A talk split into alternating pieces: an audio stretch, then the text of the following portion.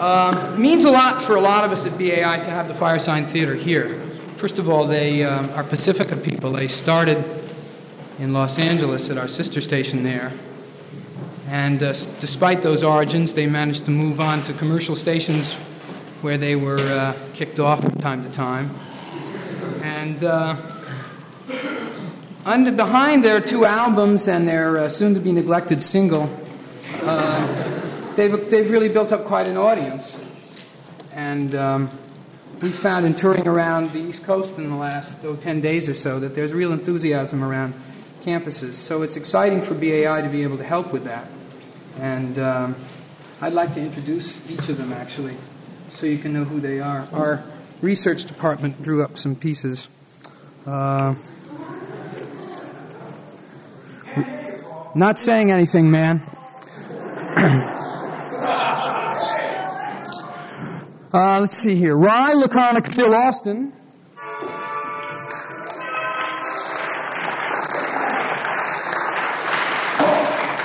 Joined the Firesign Theater after four years touring with the Swedish Belt and Whip Corps. Right. He's a graduate of uh, Bowdoin College. No, Fr- no, I'm not a graduate. He's an undergraduate of Bowdoin College from Bangor all the way to Mighty Maine. His ambition is to play bass kazoo with the Vienna Boys Choir. And in his spare time, he studies artichokes, loves his Anna Lee, and lives in wonder.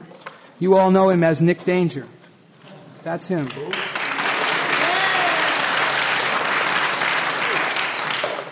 Uh, lean, intense David Ossman.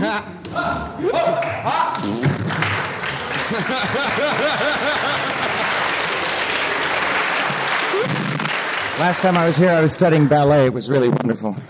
Da- alias Catherwood, alias Beat the Reaper, it says here. Yay.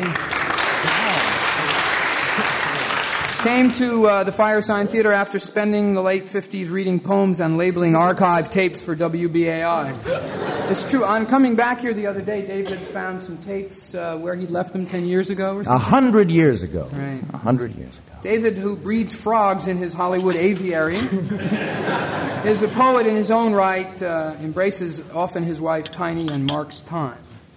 Inscribed on his zinc belt is the militant Ossman family motto, Pants the Bourgeoisie. Here, here. WBAI New York. My. Wow. Here's your voice. Thank you, station break. Came out of the Francisco. Did you all hear it? It was incredible. Thank you, Pacifica. Thank you. This is a heavy church, man. Mild. Uh, that's right. I should say that to welcome you all to the um, Basilica of the Blessed Gaffe. Uh, Shaw, let me. Mild hulking Phil Proctor. Mild and hulking. Yeah.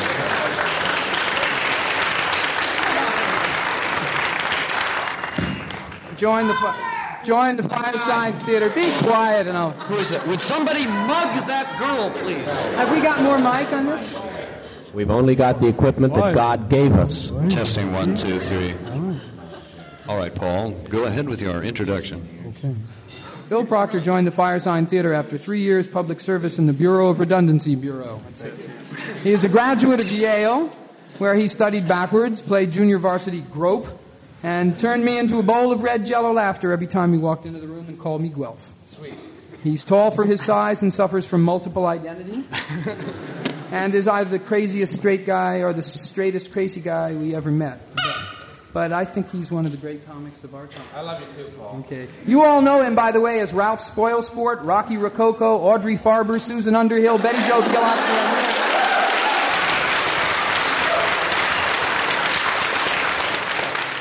and. Um, and uh, last, shy, balding Peter Bergman.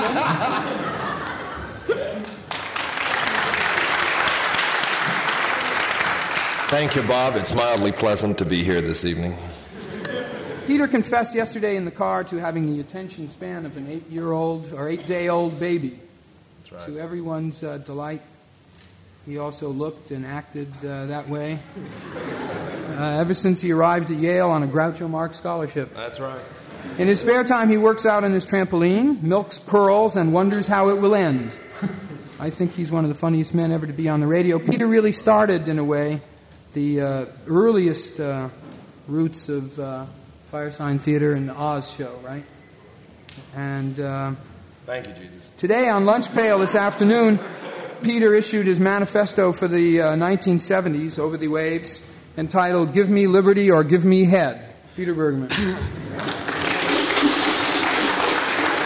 One thing I should say um, tonight, uh, the Firesign, we, let me say, the Firesign's been touring the East doing concerts, and when we thought to try and get them here, we wanted them to do something a little bit special because uh, you know now that here we are in the Basilica and a live audience and a live listening audience, and the program is ultimately uh, going to end up in Los Angeles as part of the Firesign Theater Radio Hour Hour, two hour show on Sundays.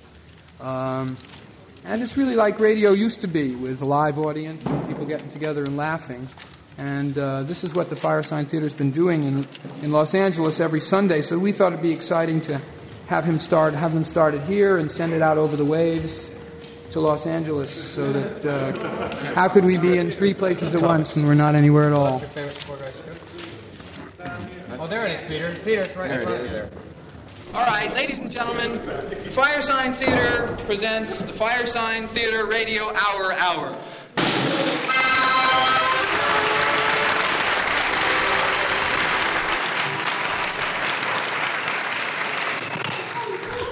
There is a there's an ad that appeared in the Los Angeles successful. Times a week before we came here to New York that I think you'd be interested. This is for real. This is no put on. It had a big picture of the atomic bomb, a full page ad, and under it it said, "Even if they drop the bomb, you own the whole." And then and then under it, that's right. It said, "Get ready for the big California land boom." Every year, every month, every day, every hour, every minute, every second, the price of California land is rising. Why? So's the ocean. Yeah, so is the ocean, right. So uh, it's very nice to be here in New York. We've been traveling around the East Coast, digging on all the Jewish girls, or at least I have. It's, it's wonderful. There aren't any Jews left on the West Coast, as you know. They're all in Hawaii, right, intermixing with the Polynesians. Either that or they're all over on the, in, the, in the other East Coast having the War of the Big Noses, which uh, we're going to be hearing more about in just a while. Yours is ah, aha. Can you hear me now? What about me? Can't hear me either, huh? It, air on microphones. Microphone? it on the. Uh, it, Seem I, to be getting anything through. it, Yep. Is there Anything wrong with this? Yep. Mine's working. ill. I, What the?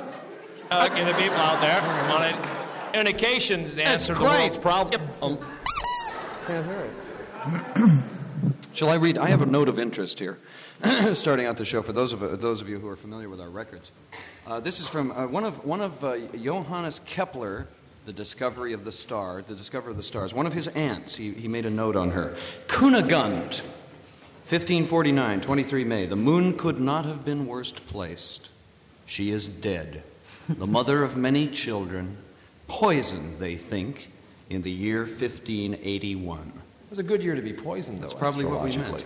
Very good chance of dying.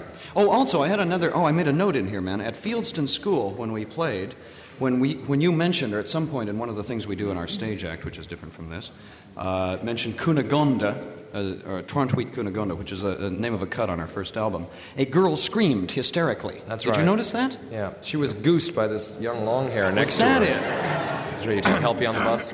Up she goes. Uh,